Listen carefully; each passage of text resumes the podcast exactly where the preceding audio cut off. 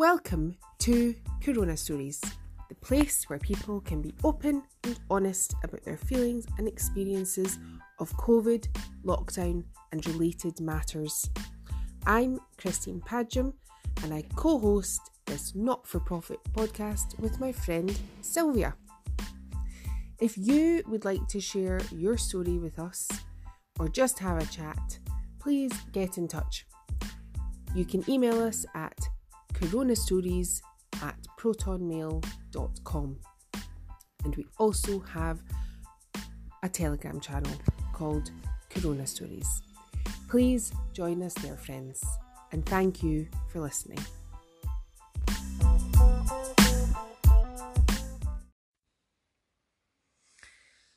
So today is the 28th of December 2021, and I'm sitting on Sylvia's couch. It's our favourite cuddle spot. It is right in the corner. Sylvia's just getting over the horror of having accidentally drunk my coffee, I'm not a coffee which person. is very strong. Filter coffee was not a good a good moment. and also, she's put all her germs all over my cup. Well, I'm lucky that you're not one of them. I know, I'm not one of them. So, our first podcast, broadcast on Uh-huh. the 22nd of January 2021. Eleven months ago. I know. So, even though it's not really a year, we thought that we should do before the end of the year uh, look back on 2021 Yeah. and how things have progressed. Yeah. So, our first podcast was getting to know us. And now So- we feel we know ourselves better. Yeah, and I think our listeners are getting the hang of us. and we've been talking about what we might talk about over breakfast and stuff because this has been a very early morning Yeah. for us at Sylvia's house. But, but you said that I should just go for it.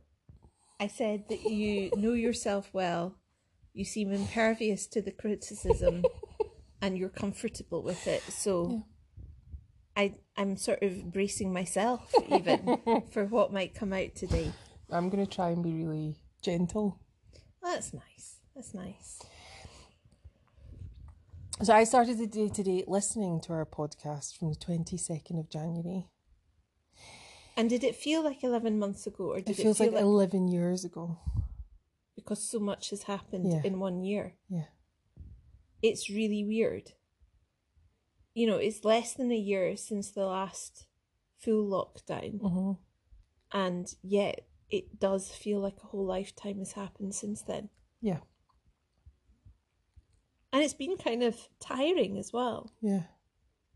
Well, I don't know. I think I it has been tiring. and also energizing. Yeah. Actually, it's it's been a funny mixture. It has.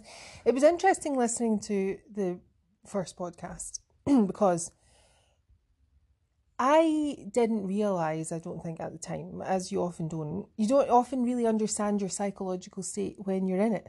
Uh-huh. And I think listening back on it, I can hear it in myself. Psychological distress, I would say. I feel like it was very oppressive atmosphere. I think I was quite defensive But at the time we were in, in lockdown, lockdown. It was horrible. and you are a very sociable person. Yeah. And you know we were seeing each other um legitimized by the fact that we needed it for our mental health and Well, we genuinely did but i'm not saying that we wouldn't have met anyway Yeah. Well, I remember um, in that first podcast, after we'd recorded it, you said it was very obvious that we're in the same room. yeah i was still a little and you were you were worried about that. And I was thinking about that. th- That just shows, though, why I would have been in psychological distress. Because that's a horrible thought that people might hear us and think, oh, they're in the same room. We were in the same room, and I'm very happy to say that now.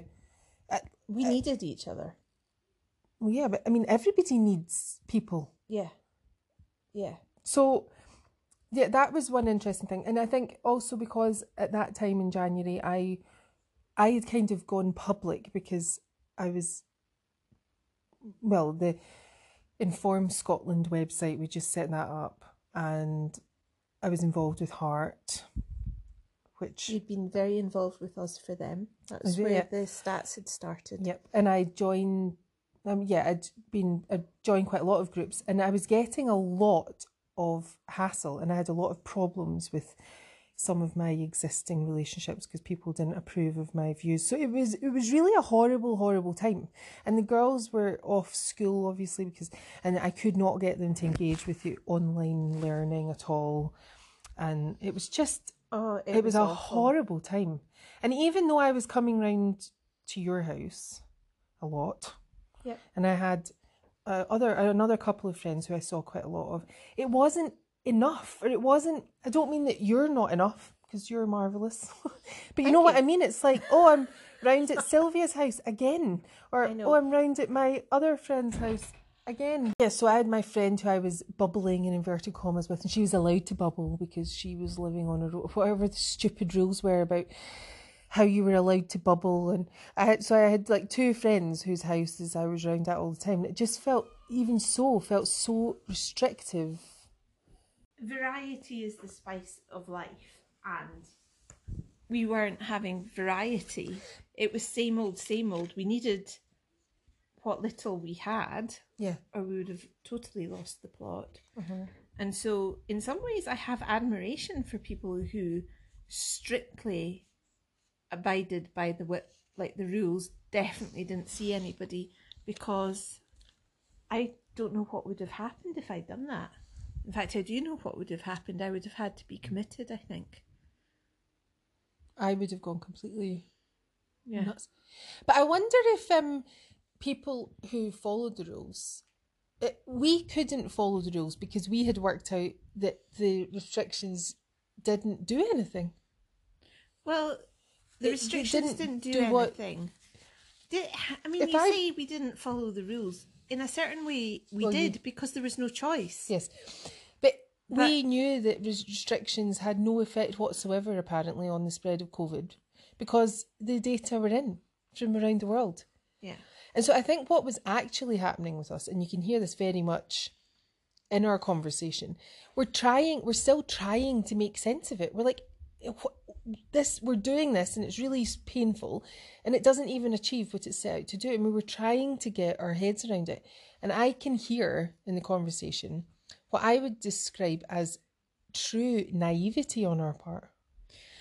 That it could be rationalised and that people were going to work out that the restrictions were nonsense and totally unscientific, but they just never have. And I think a yeah year we on, thought we thought it would soon become apparent. It's that thing isn't it? Well everybody will get vaccinated and they'll see that the vaccines aren't working so they wouldn't possibly want it to be mandated. You know Yeah, people yeah. will see that everybody got locked down and the disease is uh-huh. still endemic so they'll see. But now we understand completely that logic is not part of this. No, and so in a funny way we know ourselves better yeah. Well, I the, the thing that I've noticed when I was listening to us this morning is I almost feel frustration with us because it's like stop trying, stop trying to work it out because it can't be worked out. It's completely incomprehensible. yeah And we're just reading, like on one of my groups there, we're talking about how the NHS is now made, apparently it's going to be illegal to employ staff who are not vaccinated against COVID. Why? You were saying in January, I don't think you said it on our podcast. I think we actually edited that out because we thought the vaccine was too contentious. But maybe, I don't know if you said it in another podcast, but you were saying, but this vaccine doesn't give you sterilizing immunity. So what the hell does it matter whether somebody's vaccinated or not for those around them? We knew that in January Yeah, I'm 2021. sure, I'm sure around then we were also talking about antibody dependent enhancement. Yeah, which we're looking at right now is happening. And yet, And yet they're still pushing for more vaccines. So, it just feels like the problem is the same. The tools are the same. The tools were ineffective all the way through. So why are we still hammering a screw? yeah. It's um But I so I think what we were coming to terms with in January and why it sounded you know we sound I think we sound a bit strange when I was listening to talking and it's because we just we couldn't have comprehended what we were actually looking at in January whereas now we have a much better understanding of what we're looking at which is the complete breakdown of logic and reason in our society in January, we didn't want to look at that because it would have been too frightening. and it, it's funny how being accustomed to it means that it's not frightening anymore. We have become so accustomed to that that actually you don't live in the same fear. I mean, no. you have moments of it. Well, I think living in an illogical world is incredibly frightening because that's hell chaos and mayhem and illogic. Mm. But I'm, it is, I don't know how exactly to say this. Maybe we don't have enough words in English. I am not fearful any longer. I think I've come to terms with the fact that I might be a victim of illogic and that my life is going to be worse because people as a whole have completely lost the ability to be logical but, but I've come. woman, you won't be kept down by that. I've come to terms with it that I'm going to suffer for it, but I'm not going to submit to it. so there's that. Well, I know that you you've said to people recently that compliance is basically building your own prison. Yeah. And I mean, I think you're much more actively fighting Whereas I think I just wander around acting like it's not happening. mm-hmm. Which is weird. But that is fighting it in a way, acting yeah. like it's not happening. And in that podcast, we talked about the Christmas that had just happened, didn't mm-hmm. we? Mm-hmm. And I think, you know, I mentioned at the time that, you know, I hadn't been able to be with my mum mm-hmm. and that realistically, next year we wouldn't be having Christmas together because my mum would be in a home. Mm-hmm. And that came to fruition. Mm-hmm. And it is quite weird in a way when your absolute knowledge comes to fruition. Mm-hmm. It's and not a pleasant thing. No. And our knowledge, like our our expectations of what was going to happen this year, they've all come true. Yeah. So I'm I'm going to reflect back on a significant event for us in the last 11 months. For my family, it was the fact that my mum had to go into a care home for respite care and unfortunately took very unwell while she was in there and had um, sepsis although we didn't know she had sepsis. And my mum had to wait seven hours for an ambulance to to travel 20 minutes to hospital. And I mean, again, a year ago, if we had said people would have to wait hours and hours, and, and I complained bitterly. And then in the headlines around that time, there was you know, people who had died after a 42 hour wait yeah. for an ambulance. Somebody and, I know waited five days for an ambulance in the latter half of this year. And I mean, this is such a breakdown of society and the NHS. Yeah. You know, society can be measured by how we treat our weak and our vulnerable. And for them not to get emergency transport. And again, this is the, the poor logic of it mm-hmm. that this is the situation, but the NHS is overwhelmed, it's short staffed. Solution lock us down. No, well, maybe that is what they're proposing, but the solution is let's not employ anybody who's not vaccinated. Yeah. And when we're in a situation where I don't feel we have the luxury of being picky. No. You know, if you're willing to work for well, the NHS and, on to... and, you know, bless your soul if you're willing to work for the NHS at the moment, um, then you know that's that is not a logical solution. Yeah. But again, logic doesn't come into it. But I've now come to the view, which I think oh, there's still a many, many people would think is bonkers. Uh-huh. But I think that there's a deliberate plan here to rip our NHS apart, destroyed by vaccine mandates and also by repeatedly jabbing, to quote the Prime Minister, jabbing the arms of healthcare staff and then making them really sick because a lot of people are getting really sick after their boosters. Yeah. And um, this doesn't seem like a great model for running a healthcare service, which is why people yes, are waiting five days. it being for- planned. Yes, I We believe knew we get there. We because the thing ourselves. is, we're saying logic doesn't come into it, which is an overly simplistic way to look at it. I have always said, well, since I was smart enough to form such a view, nobody ever acts irrationally. It's only irrational if you don't understand the rationale okay. so, I mean, when somebody goes clinically insane, they might do things that are irrational, but they're not irrational to the person doing them. No, that's And true. our government is not acting irrationally, it's acting on a plan that we don't understand. Or do we?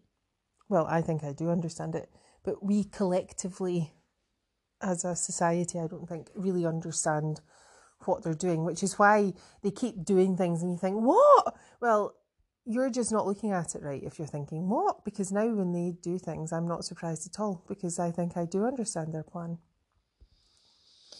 Yeah, and again, eleven months ago, we wouldn't. We were trying not to say things like that Yeah. because we thought we would alienate people, we Mhm. would be discredited, Mhm. and I think that's something else. Well, we probably will alienate people and be discredited by saying these things. I don't think as readily as previously. I think the thing about it is that you know we we we had an inkling of things, but in the last eleven months, I have come to understand cancel culture, discrediting people much better. Mhm. So I'm sitting on two Twitter bans. yeah, you, well, you were saying in our podcast at the start that you were getting trouble Uh, on hmm Well, I'm not now because I've been banned twice. you you you you Because I think they were both immensely unfair. well of course they are One was because somebody said to me, Well, what are you doing about how are you going to protect yourself against COVID then? And I said, Well, I have some ivermectin in my bathroom cabinet. And I got a 12 hour suspension because Twitter said this was medical misinformation. now, it was not misinformation. I did have ivermectin in my bathroom cabinet. So they banned me And for 12 is hours. good evidence I think for ivermectin Amazing well. evidence. But anyway, then they wouldn't let me back on. I tried to get back on after my 12 hour ban and they just didn't let me. So then the second ban was for ban evasion. So Informs informed Scotland account, which I was running, was in existence when Christine Padgham got banned. yes And then they said that because I had been banned, I shouldn't have been running an informed Scotland account. So they banned that. But actually, it was because I just said that Nicola Sturgeon was breaking the law by coercing people to get vaccinated because she kept going on about how people were selfish who weren't vaccinated in Parliament. So I said that that was against the law. And then I was called an anti vaxxer by a prominent Scottish lawyer. And then I was banned for ban evasion. I wonder if we could get some legal advice from said prominent Scottish lawyer about laws on freedom of speech. Yes. Well, I think that doesn't apply if you're considered by anybody to be an anti vaxxer. So we've covered conspiracy theorists. That's just a put down term. But you know, my favourite thing about um this cancel culture is that you did some wonderful speeches at protests this year. You found your voice Uh-huh. and you put a recording of one of those on YouTube, Yep. which also got reported. Got For- taken down for medical misinformation. It did. But what I love about this story is that you actually challenged YouTube on that Yes. and asked them to identify the misinformation because you had researched every point to verify its accuracy. Every single point that I said was 100% correct, or I wouldn't have been saying it. Or it was a, hu- expressed very clearly as opinion. So I'm entitled to it. I'm allowed to have an opinion. Yep. So they said, no, no, actually, sorry, we couldn't find any medical misinformation in your speech, and they put it back up.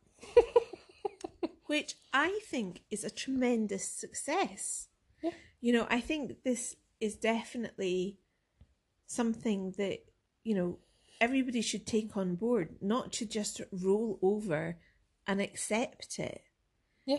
Be researched, stick to facts, And don't censor there. yourself either. and then if you're challenged challenge them now i'm not going to pretend that when you challenge them you're necessarily going to be treated fairly but it's worth a shot But also, even though you're dealing with YouTube, I mean, my channel was taken down on YouTube as well. Even though you're dealing with a computer program, essentially, mm-hmm. an algorithm, there is a person on the other end of your interaction. And mm-hmm. I'm saying, I'm not ashamed of what I've just said. no And I can argue my point. So, and it's almost, and you've it- almost taken it as a challenge actually to see how many listens you can get before it does get taken down yeah. this is a kind of fun little game But the um, I wrote an article for Think Scotland, my latest one. Now, when was that? Oof, November, and it was about my transition to becoming an anti-vaxxer as my label now. And I used to use that label on people as well okay in the old days, which I'm now very ashamed of doing. I mean, it's such a stupid thing to say. So I am arguing that these COVID 19 vaccines don't work. And let me explain, define what I mean by don't work. We've been using them for a year. People have had three vaccines, some people have had four. and we're we've still got a wave. And they are the majority of people. Yes, the vast majority of people are vaccinated. Do we still have a COVID problem? Yes. So they don't work. That's what I'm saying. Now, as soon as I say that, there are some incredibly ill informed people and angry people who are like, she's an anti vaxxer. I'm not an anti vaxxer. I'm just making me- a statement of fact. Take the opposing view. Yes, but the purpose of those vaccines is to make you less ill. I mean, if you caught COVID without that vaccine, you would have been like at death's door. So my response is, isn't is it not interesting that we have had more COVID deaths since the vaccine was rolled out than we had before? And also, statistically, there was like a COVID calculator Yes. for your risk of death. You know, and for most people, we had an over 99% Well, survival my- rate. my- and that was if you caught it. Yeah. So my risk from the vaccine was higher than my risk from COVID. So obviously, I'm not going to take that vaccine then, am I? If my doctor had said to me in the old days, um, I'm going to give you this new wonder drug for your asthma, and it probably is going to clear your asthma up really well. There is a risk of death from it though, and it was higher than my risk of death from an asthma attack. Why would I take that treatment? I mean, it's not that I'm an anti vaxxer, it's that I'm a person who is able to be logical. That's what I. And You see, I've always said, I think, again, anti vaxxer is again a smear term. Yeah. It's a way to cancel you. It's a way to shut you down. I give you a label and now you are not valid. Your opinion is no longer valid. And that's what we have become brilliant at in society. But the thing is, if we keep shutting down opposing views, what if they're right? So, and I keep using thalidomide as a comparator. Yeah. Thalidomide was an incredibly effective drug for reducing morning sickness. Worked to treat. Yeah. It was amazing for that. Unfortunately, it caused massive, horrendous birth defects. Now, if I said, well, I think that we should use thalidomide because being morning, being sick when you're pregnant is miserable. As Yeah, I somebody mean- who's had hyperemesis gravidarum twice, I would say it's hell. Right. So, does it make me anti medicine to say that I think using thalidomide is a bad idea? Well, what, that sounds logical. what about all the drugs in history that have been pulled because they were discovered to be unsafe? I mean, that's just basic common sense. So, all I'm saying for the vac- this particular vaccine, I'm not even commenting on other vaccines. This particular vaccine isn't working. And if people are going along, people are going along and they're saying, Well, I'm taking this vaccine so I can go on holiday, and then they're still unable to go on holiday. I'm taking this vaccine because I want to protect those around me. Well, it's not protecting those around you because you're still able to transmit it. And I think that people should be aware of all those things. But in to make them aware of the facts, to make them aware of the statistics, is making you an anti-vaxxer. So I think what I'm what I'm discovering, what I've learned in the last year, and it's been really painful, and I have resisted it because I used to be very much a mainstream person and a, a good citizen, and I think I still am a good you know, citizen. I met somebody at a party recently who said mm. that the reason you were no longer mainstream was because you met me. Who said that? We'll have to talk about that later. So I wasn't sure whether to be offended or complimented there. Well, I'm No longer mainstream. sure how I feel about that because I'm also a bit tired of this. I think because I'm obviously I for whatever reason I've been given opportunities and I am quite loud about this. I've got a voice and some people are listening to it. Not a huge number of people and I don't think I've affected any COVID policy. um but If only. people then seem to think that I'm responsible for what people around me think, which is another indication. I mean, we've heard this before, haven't we? Mm-hmm. Friends of ours in our new group, I want to talk about our new friends also, but friends in our new group have been accused of only thinking things because I think them. And it's like, no, people some people in our society are still able to form their own views about things. They don't just follow a line that they've Yeah, read well- or You did meet somebody quite prominent in London Mhm.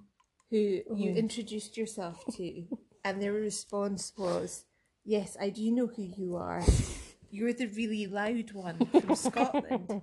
So, you know, maybe people think you're just so loud that we can't think for ourselves, which is insulting on both sides of the equation because you're insulted to be that loud. And we're insulted that we're clearly so brain dead that we can't think for ourselves. I wasn't insulted by being called loud. I was Yeah, you were quite I was proud. actually quite But to be so loud that everybody listens to you, but everybody isn't you listening to me. it's not what you're about. You're about, you know, these are, this is the critical thinking process. Yes. Um, and, And you're not bullying anybody to follow think your so. opinion. it's quite funny our friends who think that or um people have accused them of only thinking things because They're I- your friend. when actually I was late to this lockdown skepticism party because I had a number of friends who were very skeptical about it from the very beginning, and I but they've become less skeptical and you've become, it's like been inverse hmm. trajectories. I don't know if that's true. I think we are as skeptical. Anyway, the point is, that we as a group, those of us who see things similarly, have been learning about how to form your own view about things. And I think that actually all of us prior to 2020, everybody, I almost mean everybody, we were following a lot of lines that we were fed, not thinking about things that we do now think about. Yeah. I know you're thinking that you were always a very free thinker. I can see that on your face. And you are a very free thinker. But I think even you, even you have said that there's been a number of things you're like, well, I didn't, I, yeah, maybe I shouldn't have just gone along with that before. Yes, yes. I I bowed to the majority before, but I have become more confident in my free thinking. Yeah.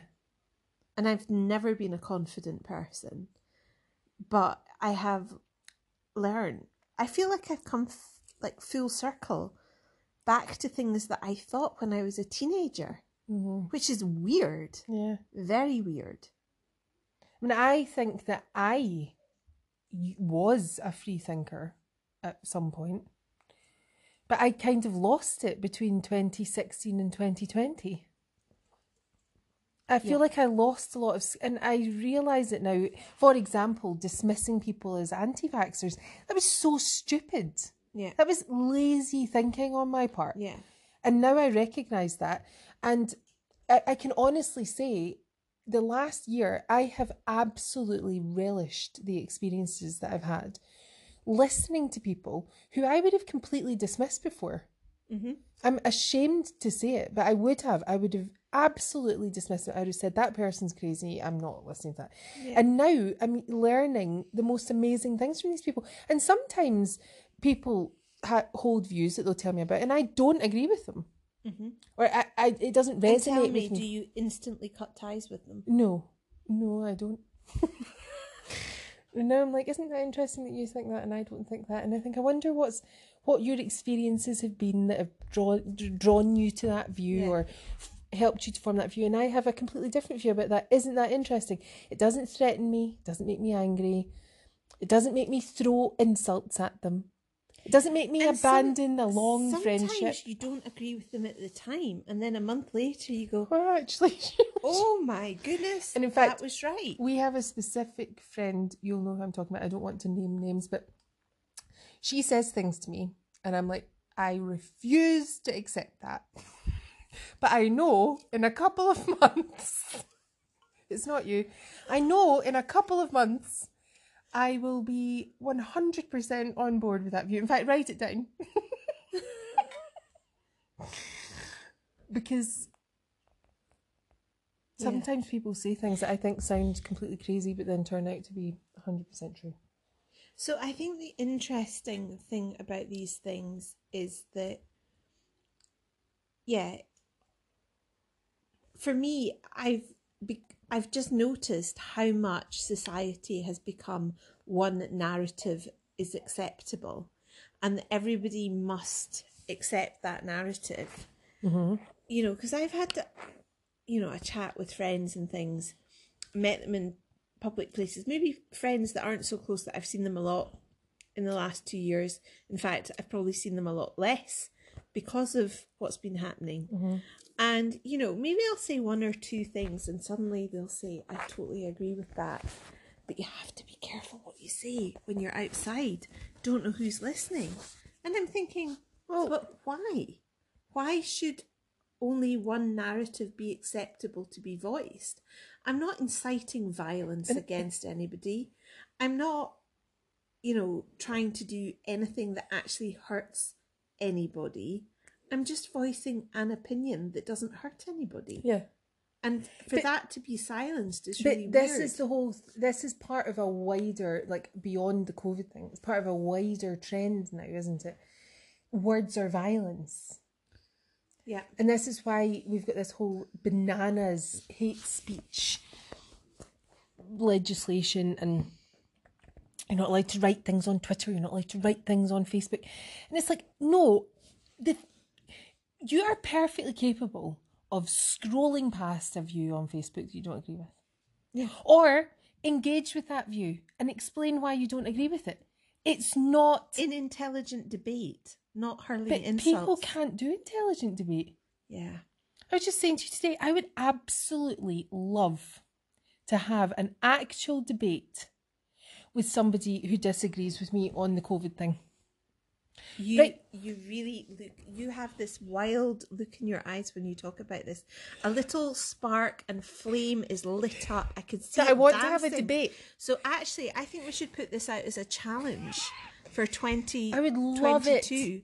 Does anybody know anybody that would be willing to do a podcast purely to debate Yeah.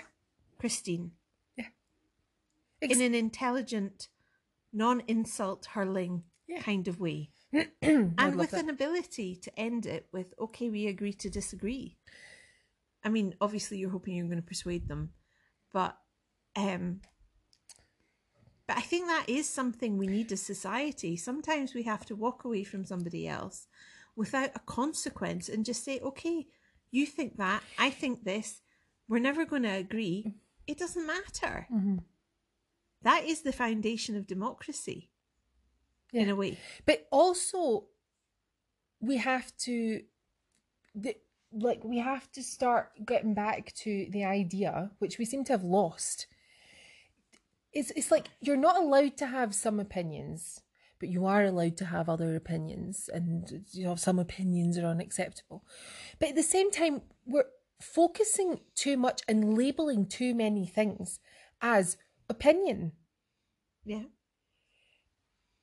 When sometimes actually there's some things- fact when it's actually opinion. But there are some things which are just objective truth. yeah. So I could say, for example, maybe I don't really want a debate because lockdown doesn't work. That is a fact. That's an objective truth. There are data to show it. If you restrict people's communication with one another and, like, I mean, communication of viruses, it doesn't seem to affect the spread of SARS CoV 2. Now, that might sound absolutely bananas to people. hmm People might say, but it makes sense. Of course, it's going to stop the spread. It doesn't. Well, So if it did, we've done it twice and it would have stopped it. yes, but you can look at at societies that did not shut down at all, and there's no difference in their spread of the virus. The virus spreads almost independently of that. Now, I actually personally don't understand that myself, but it's the truth, and you can go and look it up. And the vaccine doesn't work. Yeah. And the reason that I know it doesn't work is because we have had successive bigger waves of coronavirus. We're now on our sixth wave in Scotland, and it's the biggest wave yet of infection, apparently. So the vaccine doesn't work, does it? I mean, I don't know how anybody could possibly argue that it does work. Well, what I struggle with is on the rare, rare occasion that I dip into the news. I mean, I can't remember the last time. You know, what I heard was Omicron doesn't respond to the vaccine. And then within a few minutes, this is twisted to so we really need everybody to go and get the booster because it helps prevent Omicron. What? What?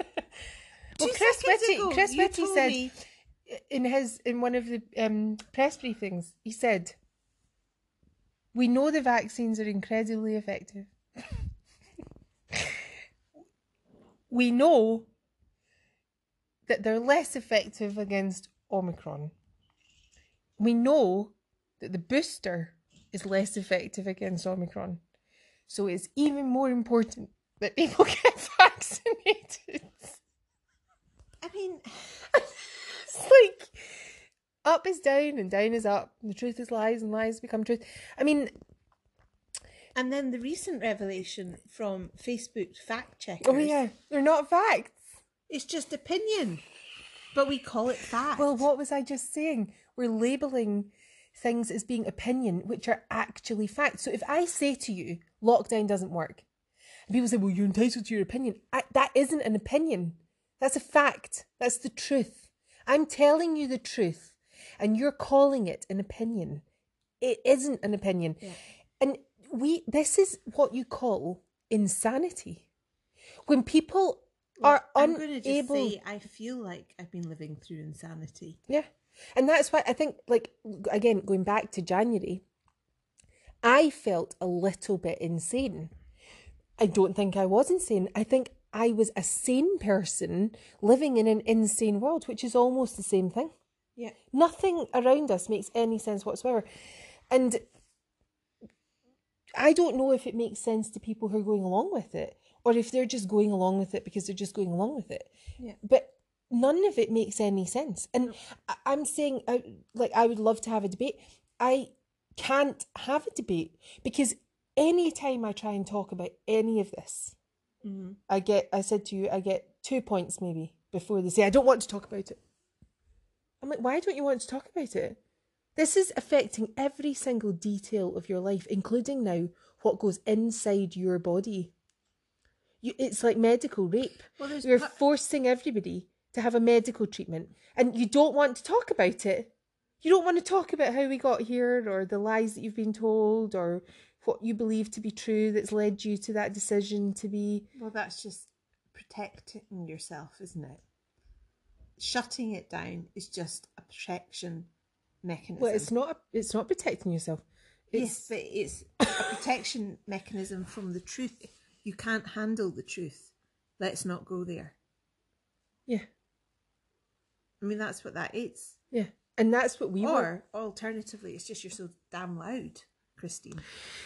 So, and that I'll bewitch people with my, with my opinion. so there's been a general mislabeling of opinion. In fact, we keep getting interrupted, so the editing on this might be a bit clunky. Moving on. Yes. Well, we were, we were thinking 'Cause- that maybe we should talk a bit more about the positives from the last year. And actually, I think what we have been talking about in many respects is the positives. It is, you know, meeting new people, finding ourselves, finding confidence mm-hmm. in facts, in our own opinion. Mm-hmm. In some ways, has been liberating in a time of restriction. Yes, I feel more free now mm-hmm. Than I think I've ever felt in my life. Because I'm not, I know that outwardly I might be more restricted. I can't go to a nightclub, for example. Well, I can't go because they've been closed, but before they were closed again by our dear leader, Nicola, we couldn't go in because we we're not vaccinated. But um, in a way, yeah, in, in every way that matters, I feel much freer than I've ever felt before. I don't feel restricted in my opinions. I don't feel like I'm allowed to think one thing but not another. I'm with friends now, and this is one of the things I'm so grateful for. The friends that I've made in the last year, I can say anything to these people. Yeah. And I might be disagreed with. Yeah. In fact, I often am. And sometimes Um, yeah, so I feel liberated, and I also know that you know now, for example, like last year, we were very focused on what the restrictions were, and even though we were breaking them by spending time with one another, no, we weren't. well, we weren't because we could have. The restrictions are so other. flimsy that they fall at the slightest, you know, resistance. Because you could always say, "Well, I needed to visit. This is a mental health visit," which is absolutely absurd. Well, I'm, you- I'm just going to say this. It wasn't because it could have been a ment. It was a mental health yes, issue. I know it was for ev- but everybody had that same reason. Somebody who I've become quite pally with, talking about masks a couple of weeks ago, she said somebody had asked her, "Why are you not wearing a mask? Are you exempt?" And she said, "Yeah." and uh, she went, "All right," and she said, "My friend said, and you're exempt too, because the whole thing is just one big trick." Mhm. And the same applies to all the restrictions. So anyway, but last year I was very aware of what all the restrictions were, and I was Yeah. breaking them. But I was aware of which. Now I don't give a, I don't give a monkey's what the restrictions Yeah. are, because I'm not paying any attention to them whatsoever. And I think I- another thing about this year is that you actually got COVID. Yes, And so, you know, another thing that people would hurl at you is, well, you'll think differently if you get COVID. And it didn't really alter No. your perspective. No, Even- it, in fact, it only made my perspective clearer. Yeah. Because when we had COVID in our house, we all got it, and one of us became quite severely ill with it. Yeah. And the thing that I became very acutely aware of, Yeah. which is difficult until you've actually had the experience, was we needed help and we couldn't get any. Yeah. And I thought we are now a year and a half in to this pandemic, and the health service still doesn't know what it's doing with COVID. Yeah. And I think that, you know, there was unnecessary severity of illness in our house because of a lack of treatment. Yes. I think this is something that your experience, um, I therefore began to understand is that we are not treating people at the first sign of having caught it. As soon as people test positive, we need to give people treatment. Yeah. We need to give people Well- advice. And there are countries around the world with treatment protocols And they're doing great. and they're doing great, but we don't do that here. No. And this is crazy Yeah. So because catch things when they're aflame, mm-hmm. not a fire. Mm-hmm. If you wait t- till the house is burning down, it's much harder just- to treat people. yeah, it just made it all even more insane to me. The whole thing became even more insane. And of course, all the restrictions didn't stop us getting COVID in our house, did it? No. No. Did it? You know, And at the time you got it, it was a time when, you know, there weren't many restrictions, no. you know, so But I also think it's very strange that we got it when we got it because we're not generally prone to getting ill in my house. And it was summertime and I don't I think we had been exposed before and had never got ill before. And this makes me wonder if what the vaccinologists who were saying it's crazy to vaccinate people during a pandemic, to do mass vaccination, because all you will do is create variants which will escape immunity. And I wonder if that's what happened. So I actually blame the vaccine for our illness, even though we didn't have it. Because I think it's just uh, rekindling the fire every single time vaccines are rolled out. And when we caught it, that was just at the time when lots of people our age were being vaccinated. yeah. And I definitely think there's something in that because as time goes on, a pandemic should become less severe. People should get less severely ill. And even though we're young and healthy and not in the risk group for COVID, I think that that risk shifted during that time and younger people were getting more severely ill. Yeah. And nobody can tell me that that's not because of the vaccine because they've done absolutely no research into it. So It's a theory. It is a the theory that I have. of science is built on theories. Yes, it's a hypothesis. Yeah. Um. Anyway, that was our our our our experience of COVID only made me more angry at the ineptitude of our services, which are supposed to help us in such a situation. And I ended up And writing also, a very I, I think in a lengthy way, complaint. you know, when they then go on to say that the NHS is being overwhelmed, it's almost a little bit, you know, you're at fault. If you don't have a treatment protocol for when people are ill earlier in that stage, in their earlier stages of illness, then of course you're going to be overwhelmed when people Yeah. then progress. Well, if you don't want to be overwhelmed, why don't you give people a wee treatment protocol when they test positive? Exactly. And when this happened to us, like when you become less sympathetic to that. one member of our household was tested for COVID, and we got the call to say, you know, we should all get tested. And I said, absolutely no way.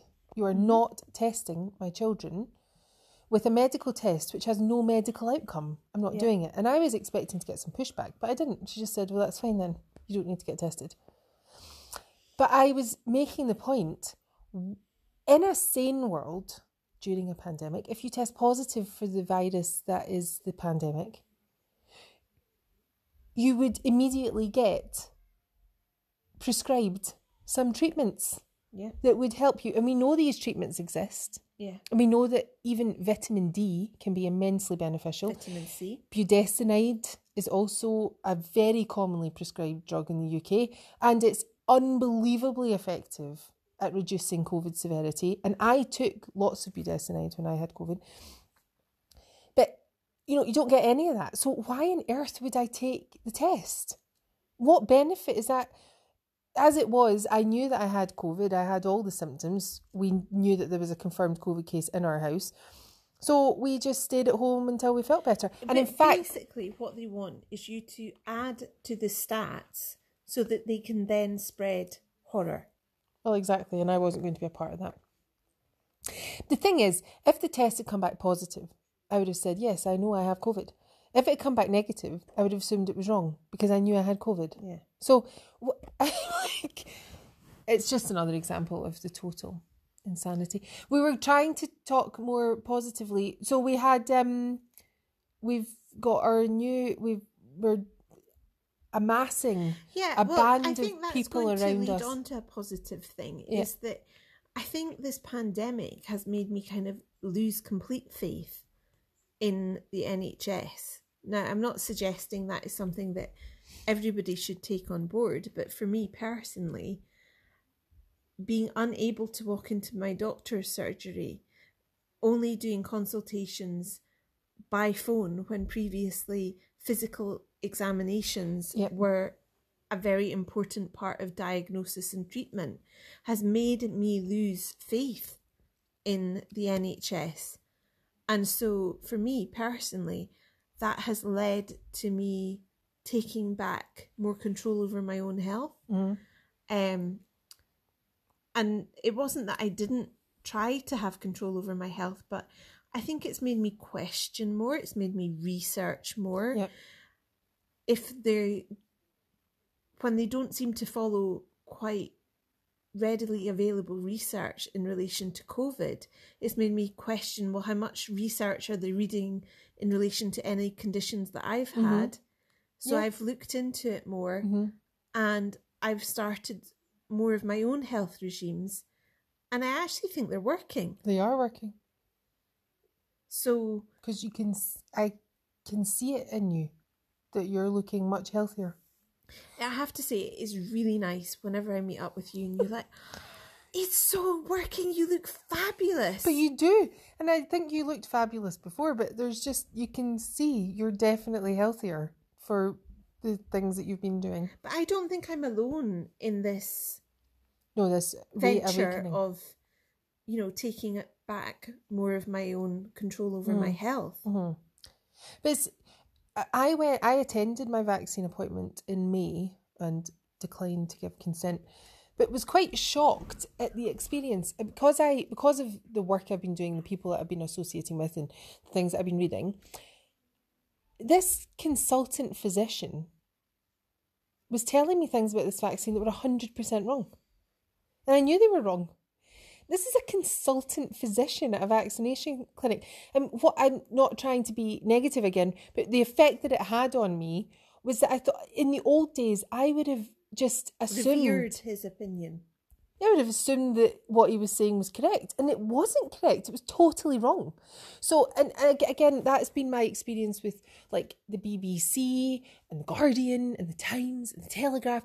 I- I read things in newspapers. It wasn't that I revered the opinions of media organisations Okay, that was a particularly. strong. I'll admit it. No, but I would have revered the opinion of a consultant physician. Absolutely, 100%. I would have assumed that that person was competent, knew what he was talking about, and if he said it, it must be true. Yeah. But with media organisations, I always knew there was bias and things. But I can't actually believe, I still can't believe it now when I see things printed on the BBC website that I know are lies and that they know are lies. I know they know that they're lying, and yet they're they're going on and saying it anyway. I- That has been quite revelatory for me, and like you're saying, there's now nothing I would trust. There's no information that I would trust without going and looking it up for myself. And it's funny because we did predict this. Like you did predict this a year ago. That people were going to lose trust. Yeah. in- yeah. You did predict it. But then actually the reality of it has still been a sort of surprising experience, I think. Yeah. You know, you say it, but you don't truly appre- appreciate Mhm. the minutiae of Mhm. it. And now it's happened. Yeah. It's, yeah, it's interesting. And I think like what we were going through a year ago was we were sort of grieving that that we were losing that trust and you, we felt I felt lost. I felt a bit untethered, you know, it's like Yeah. what can I trust in? And actually what I can trust in is my own intellect. And I really think that the vast majority of people need to start doing the same thing. You know, whenever they say, Oh, I, I didn't realise, you know, if you say something, Oh, I didn't realise you studied medicine, or I didn't realise you're an epidemiologist, or Oh, I just trust the experts. And it's like, well, maybe you should trust your own intellect. Yes, trust experts, because, you know, there's lots of things that we don't understand. But when it comes to like going back to this example, does lockdown work? Well, all you have to do is look up ourworldindata.org and go and look at countries that had lockdown restrictions and countries that didn't. And what you'll see is Okay. it didn't make any. so. I'm going to repeat. you don't need to be an expert. because when you used to say it, you always sort of say it so quickly. I never picked it up. So it's our world in data, all one word. Yep. Dot org. Dot org. Yeah. And you can go and look at infection curves from around the world. And what you find is that lockdown is not the difference. Climate makes a difference. Vaccination numbers makes a difference. As in, the more vaccinations you have, the more infections you have. Um, and it's all there. It- you, don't need to be an this is- epidemiologist to understand this is that. what I would call straight data. It's Yeah. just what's happening on a graph. It's not a calculation Mm-mm. to to turn it into clever data. The other thing you can do. Not manipulated data. No. It's straight data. It's just plotted. Uh-huh. The other thing you can do, the United States is a great lab, an experimental lab. And Tom Woods, on Tom Woods' website, I don't know what his uh, website address is, but if you cl- look up Tom Woods COVID quiz, he has taken infection curves for every state. And what he does is he gives you an unlabeled graph and he says, right, which state do you think had a mask mandate? And you click on the trace, you know, the infection curves. Um, the, the masks, the lockdowns make absolutely no difference whatsoever. And there's no secret science here, it's just because they don't work. Yeah. And- and you know, a lot of people they feel intuitively Yeah. that something over your face for a respiratory disease is going to make a difference. Mm-hmm. But so many things in life and in science are counterintuitive. Yes. And that's why we study them and that is why we create studies. Of course, the other possibility, Sylvia, is that infection rates have more to do with screening testing strategy than anything else. Because I'm telling you that I know to be the truth. A vast deal of our impression of COVID is because of testing artifacts. So it looks like we have lots of infections, but we don't, in fact. It's because the testing's wrong. That's another possibility. Or this isn't like all these people, all these crazy people who say there is no virus. Well, if it's not behaving like a virus, maybe the testing's perfect, right? If it's not behaving like a virus, maybe that's because it's not a virus. I don't know. This is how we hypothesize in science. I don't know what the answer is, I know. but all I Well, know it's, is it's interesting because I was talking to somebody recently uh-huh. who um, is in control of the helicopter pad on it. where uh, workers are going offshore. So they have very strict policies about testing. And they actually have their own PCR machines, Okay. which I had no idea that they could do, but they do apparently. And it's very interesting because they're recording, you know, people that turn up, lateral flow tests, PCRs. So obviously, if somebody's got a positive lateral flow, they then verify with the PCR. And what he said is they are finding that the lateral flow tests are days ahead of positive P- PCR tests often, mm-hmm. and that they are finding the lateral flow tests more accurate. Mm-hmm. So that's a very interesting real life experience. And I'm a great believer in your real life experience tells you, because of course, what we're fed is that it's the PCR that's the more accurate test. So it's interesting, I think. I, I, I see Christine Uh, it's thinking. just too. Uh, I'm thinking too many things to go into here. It, dep- it all depends on what you're calling accurate and what the tests are picking up. And I think now, with Omicron especially, Mm-hmm. the tests are completely irrelevant because the virus has changed. And we, I talked about this with Rustler. There's a gene missing from the virus now, yeah, which, if it was missing before, yeah. would have been counted as a negative test.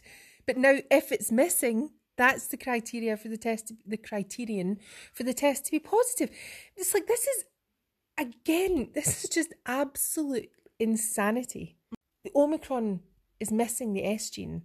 The S gene is the part that the vaccine is getting you to express. Right. So the the booster now, which is Yeah. just a third dose, it's just So a third vaccine right of the same thinking- thing. And this is me just going from basic scientific. I always think about um, this being a bit like a jigsaw puzzle. Uh-huh. So your virus is one jigsaw piece, and your antibodies are a perfect fit, and that's Uh-huh. how they take down a Mm. virus. Mhm, Okay. mhm. So what you're saying is one piece of that jigsaw of the virus is the S gene. That's Yeah. and so the antibody is the opposite part of a jigsaw piece that goes with that Mm-hmm. S gene. So if the vaccine is teaching you to create antibodies for that S gene, but the Omicron doesn't, Doesn't have the reciprocal puzzle piece, It's completely irrelevant. it doesn't work. If the vaccine is causing a temporary immunosuppressive effect and it's not educating your immune system about this new variant, which Yeah. is the dominant variant, the vaccine is completely irrelevant. Yeah. It's teaching your immune system the wrong thing. So all it's going to do is make you more susceptible to getting infected, which is what we're seeing. Christmas, this podcast, 22nd of January, I said Christmas will be disrupted next year as well. Now, I wasn't 100% right in my prediction there because I thought the government would be restricting Christmas, and they did sort of, Yeah. but the advice was a bit wishy washy. But what happened was they've encouraged people to get tested and get boosted at the same time. So people were queuing up to get tested and then ending up cancelling their Christmas plans because they tested positive. It's like, of course you tested positive. You've just been boosted. And again, in the Pfizer trial, which I've put on the informscotland.uk website, you can see they said that there was reactogenicity between the vaccine and the tests. Yeah. So they didn't test people who they had vaccinated because they would test positive. See, everything in the world is just, it just seems wrong to me right now. Everything's wrong. Nothing feels right. Everything's upside down. I think one of our podcasts, um, somebody said it's like they get the storybook in the wrong order. And Oh, really? Yeah, I don't remember that, but that's a good way of. Everything's wrong, and you put the ending in the middle Mhm. and the start three quarters of the way through. Uh-huh. And so we've said that we're starting to take a lot more responsibility for ourselves and what we think and what we're doing, and we're not relying on outside sources so much. And then you have found yourself more occupied on a Sunday, might I suggest? Yeah. Things we are doing. Well, actually, not so much. I'm not not actually making it to church that often, but that has been a big change for me in the last eleven months, and it is very. I, I don't doubt that it has made my living through the last 11 months much easier because I noticed that people were constantly saying, well, that's conspiracy theory or you're a conspiracy theorist because what they were hearing when you were saying, oh, this is wrong, that's wrong, it's all wrong. And they're like, but how can everything be wrong? And how come all countries in the world are doing the same thing then? And they were implying that if that was the conclusion that we had come to, that this was it was wrong. Everything that all these countries were doing around the world was wrong. That there must be some grand conspiracy. Well, I think if you don't believe that there's a conspiracy, you are astonishingly naive, frankly. Here, but I do understand their point that there it almost requires a supernatural conspiring for for them to have got it. If there were some malignant power that were conspiring all this, it would almost need supernatural powers to get it all to come together so tidily. Yeah. And I think about the summertime, I started to come to the conclusion that there were supernatural powers at force here. And I do believe that. I've always grown up in the church and involved in the church, and I always went to church. But I think in the last, particularly last six months, my faith has grown yeah. enormously. And I, again, I think that's not something that's unique to you. No. I'm finding that people who are skeptical about the main narrative, there is more spirituality discussed amongst them. Yeah. That does seem to be something that I hear mm-hmm. more and more. Um, yeah. And I, I've noticed as well that maybe I'm just maybe I'm just um, exploring it more, but I used to find really strong expressions of faith, and that, that I would have called it like fire and brimstone preaching, really, really uncomfortable, and I didn't want to listen to it. And now I am I'm not meaning I don't enjoy fire and brimstone teaching, but I'm noticing that the Christian faith leaders who I'm paying attention to are very powerful in their language and in their expression of their faith and their interpretations. And yes, I'm like I think what I'm noticing now about the church for the last few years, and we've explored this with William Philip and Jamie Franklin on this podcast, and I think we're hoping to get a. There's another couple of Christian faith leaders that I want to get on. Um, they have what I would call a, an old, what I would have called in the old days an old fashioned approach to faith. But what I'm realizing now is that I think that the church has been quite insipid, to use a word that William used just before when we had our Christmas message. A kind of wishy washy, oh, you know, well, I think uh, for a lot of churches, their messages have been diluted yeah. by what they think is socially acceptable mm-hmm. and what will bring people through the door. And maybe it's now got to a point that it's so diluted that it doesn't mean anything. It's meaningless to you. So it's a bit like squash. Yeah. You add water and it tastes quite nice. But if you keep adding the water, then eventually not not very tasty at all. No. So I think you've gone back to the more concentrated version. Yes, I have. And I'm finding it really interesting. And again, it doesn't all resonate with me. I don't agree with all of it necessarily. But I just really I now love to hear what people actually think about something. Yeah. And I love it when people will confidently say what they think so that you can have a debate about it or an argument or dismiss it or accept it but you understand. And that like william philip's church for example you go in there. I mean i've got my own church that i'm going to in aberdeen and um, there's a couple of churches that i've been watching online and things. But william's church when you enter it the tron church in glasgow it is so confident. So unapologetic. The message is clear. And it's just really empowering to be in a space like that. Yeah, uh, and you know, I think this is something maybe uh, maybe just thinking of this that people who are maybe much more in touch with their spiritual side, you know, have much more of a thinking on good and bad, good and evil. Uh-huh. And so maybe the feeling that maybe something that's going on might be really evil is kind of sucking them back into well let's find the good in spirituality Mm-hmm. and empower the goodness in spirituality and nourish the spirit. And i mean when you first suggested having sort of religious based podcasts i'm not going to lie i thought you were a bit mad but i've been surprised by how much i've enjoyed them Yeah. and how much meaning I've derived from them as well. Mm-hmm. So I think, you know, that is not a unique story. No. And that in the summer of 2020, well, the spring of 2020,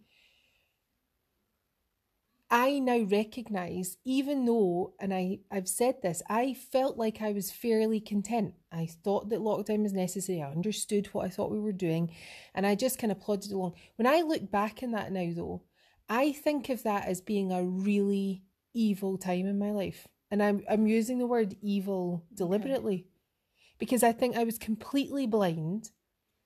I was so naive and I was submitting to something which has done immense damage to people. Yeah. And I don't know, it, I don't know how much of a difference it would have made if I had said, absolutely not, I'm not doing this from March 2020.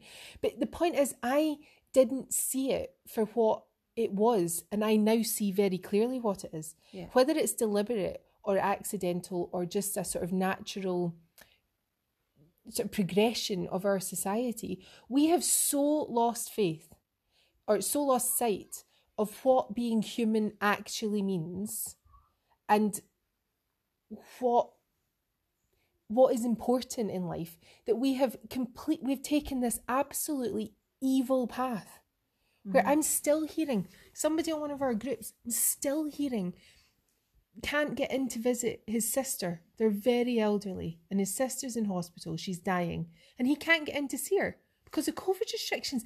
This is the work of Satan, and this is what uh, people people are enforcing these rules, thinking that they are the right thing to do to deny a woman company as she's dying. Is just it, to me it's just absolutely unbelievable that people still think that that is the right thing to do. And uh, i think you know a year ago we didn't have such developed views or, mm. uh, or understanding It's funny because I remember at the very start of the p- pand- pandemic that Chris Whitty and Boris came on air and said they were going for, you know, herd immunity mm-hmm. And they were very sorry. Sadly, millions of people were going to die. Um, but, you know, we had the NHS. And I remember being in the local community centre and talking to somebody. And I was talking generally about the countries that were locking down and the fact that we seemed to be going for herd immunity. And I said, it's all a massive big experiment. Like, who's right? And, you know, we're all being experimented on here and we'll see. And then, of course, they very quickly changed their position and we're, we're going to be locking down. And, you know, if it had just been that lockdown period and at the end of it, they said, Mhm. we tried this, Mhm. it didn't work, it would have been such a different path. yeah We tried this for how many weeks was that? Was it six? they said three weeks initially how, how many weeks was it? 12 Twelve. Goodness. and that felt like a long time then It was a long time, but you know, and that 12 weeks, I am sure were torture for some people's oh, oh, situations. oh yeah well people I know that, I know it was. I know people that I were in we were- abusive relationships. I know that people that had terminal illnesses, that were seriously ill. That was a terrible period in history. But almost if it had ended there and we had just tried to resume a normal thereafter, it it- still would have been so much better. Yeah. But we know, I mean, this is what we're saying. It was never going to end there because this has all been part And of we some so bigger naive. move. We were naive. And we thought when we started this podcast, you know, I said I was saying I want people to hear the voices of the people that I speak to. I'm sure that if they could just hear the pain in these people's voices, it'll change their views. And it hasn't. Because some this is this has been some spell has been cast on us as a society where we now think that doing things which are patently wrong and immoral are the right thing to do. Yeah. And to be fair to our naive selves a year ago, that is an incredibly difficult thing to get your head around. Yeah. We were basically getting our head around the fact that society, and I don't even know if it's a majority of people, but the impression you get in the media and the direction that we are taking as a society is doing the wrong thing. Yeah. And they're wrong. And we're right. And we're the minority. And it, it's not even just not getting it quite right. It's It's it's a level of cruelty and evilness yeah, that is hard to get your head round. it is. But I think we have got our heads around it now. And I think my own sort of re- the reawakening in my faith has helped me to get my head around it because this is all prophesied in the Bible. It's all in there. The, and these moments in history have come and gone in the past where evil an evil ideology just takes hold and it strangles many people and eventually it will subside because God wins in the end but we need to accept that that is what is happening here. We're in an apocalyptic situation where morality is being turned on its head, lies become truth, and truth becomes lies. And that's what we're living through. Yeah. And people either choose to look at that or they don't. But I'm not really spending time now trying to get people to look at it. I'm just confidently expressing that that is what is happening. Yeah. And if you want to dismiss me as a conspiracy theorist or an anti vax or whatever, fine, whatever. But the fact is, that is the truth. And it exists independent of whether you accept it or not. And whatever you want to label you as. Yeah, fine, give me a label, I don't care. The important thing is that there have there have to be people who see what's happening and who are confident in spreading the word about what's happening. And as more and more people come to see it, they need somewhere to go. Yeah. And I want them to come to places like our podcast and informscotland.uk and the HART Group and Panda. I want them to look at what people are saying because all, you know, it's now it's historical record. There were people who saw the lies that were being told and they told the world that they were being lied to. Yeah. And you can deny the truth, Mm-hmm. but it doesn't change the truth. Yeah, and I think it's an interesting thing. You you can be on the wrong side of history, but you can cross over to the right side of history, or you can not cross. Yeah. And it's a choice. Yeah. And you know, and and I think to some extent we were on the wrong side of I was. I was at the absolutely. start. I was on the wrong side of history, hundred percent, and I'm. I am sorry. I'm deeply sorry for it now, and. You know, it was actually people who I respect and love who showed me that I was on the wrong side of history because they were doing things which I thought were wrong, like going for dinner at people's houses and things when they weren't supposed to. And I remember thinking, this is why I'm saying it's so ridiculous that people are saying that my some of my friends just think what they think because I think it. Because actually, it was they who changed my view because I saw them doing things I didn't approve of. And you are more skeptical now than some of those people. Yeah. So I don't want anybody to be I don't know what again, I feel like English sometimes I doesn't have the right words. I don't think people should be backed into one position and feel that they should have to maintain it. If they start to see something that's not quite right, follow it. Yeah.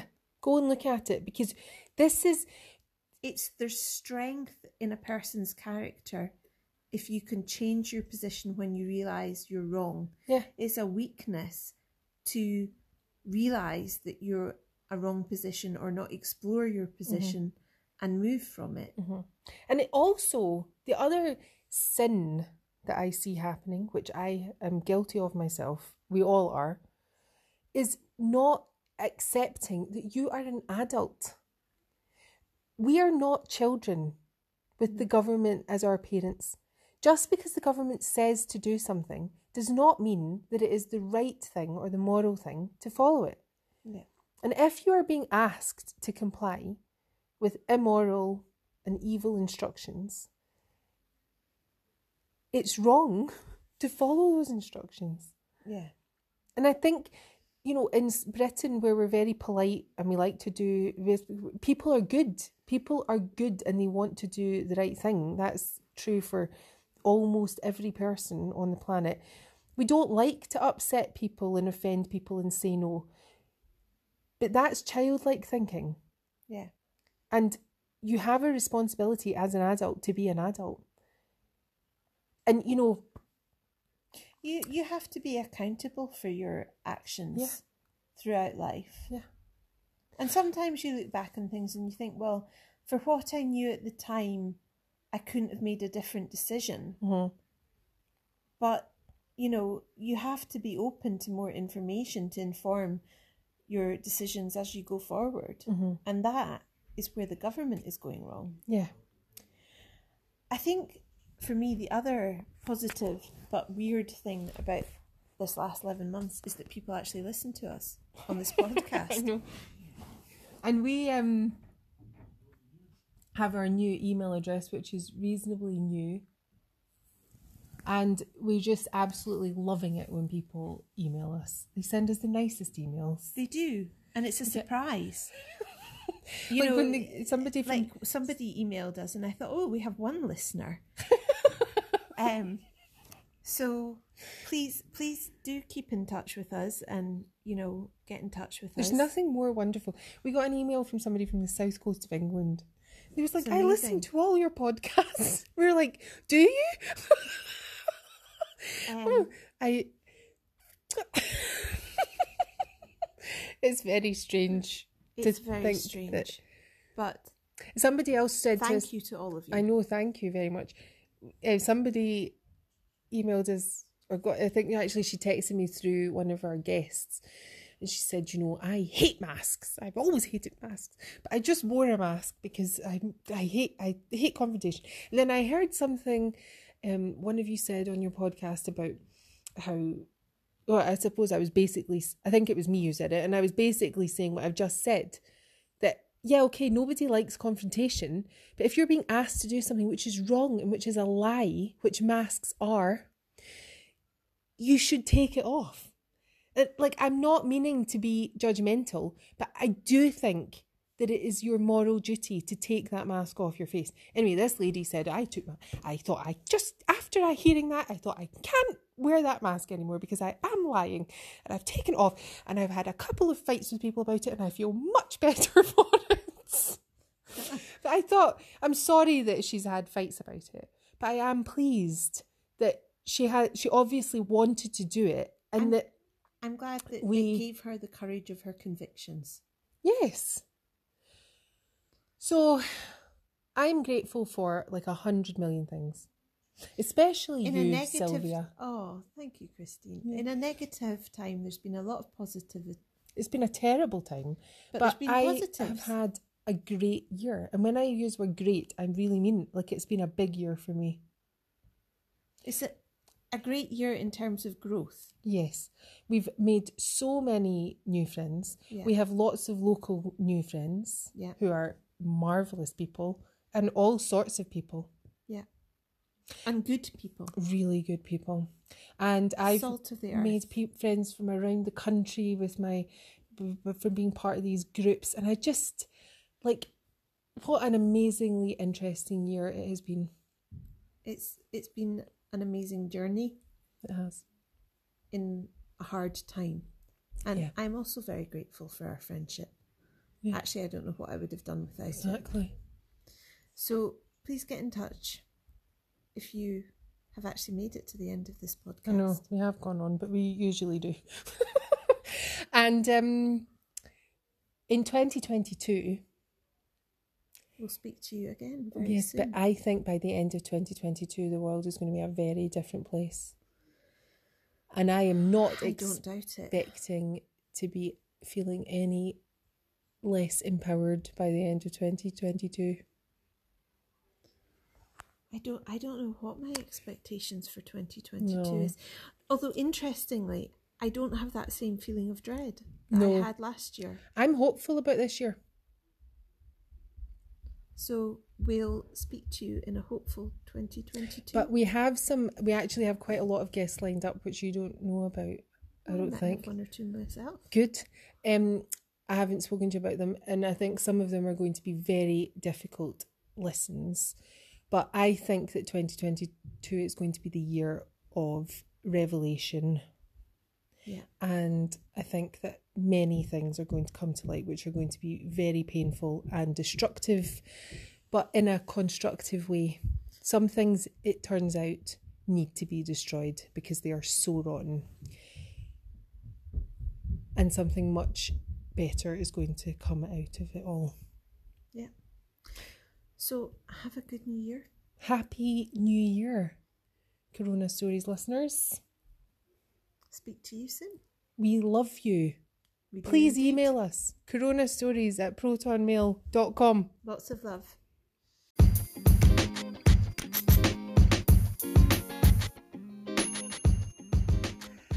Happy New Year 2022. Stay with us, friends. You'll be all right here.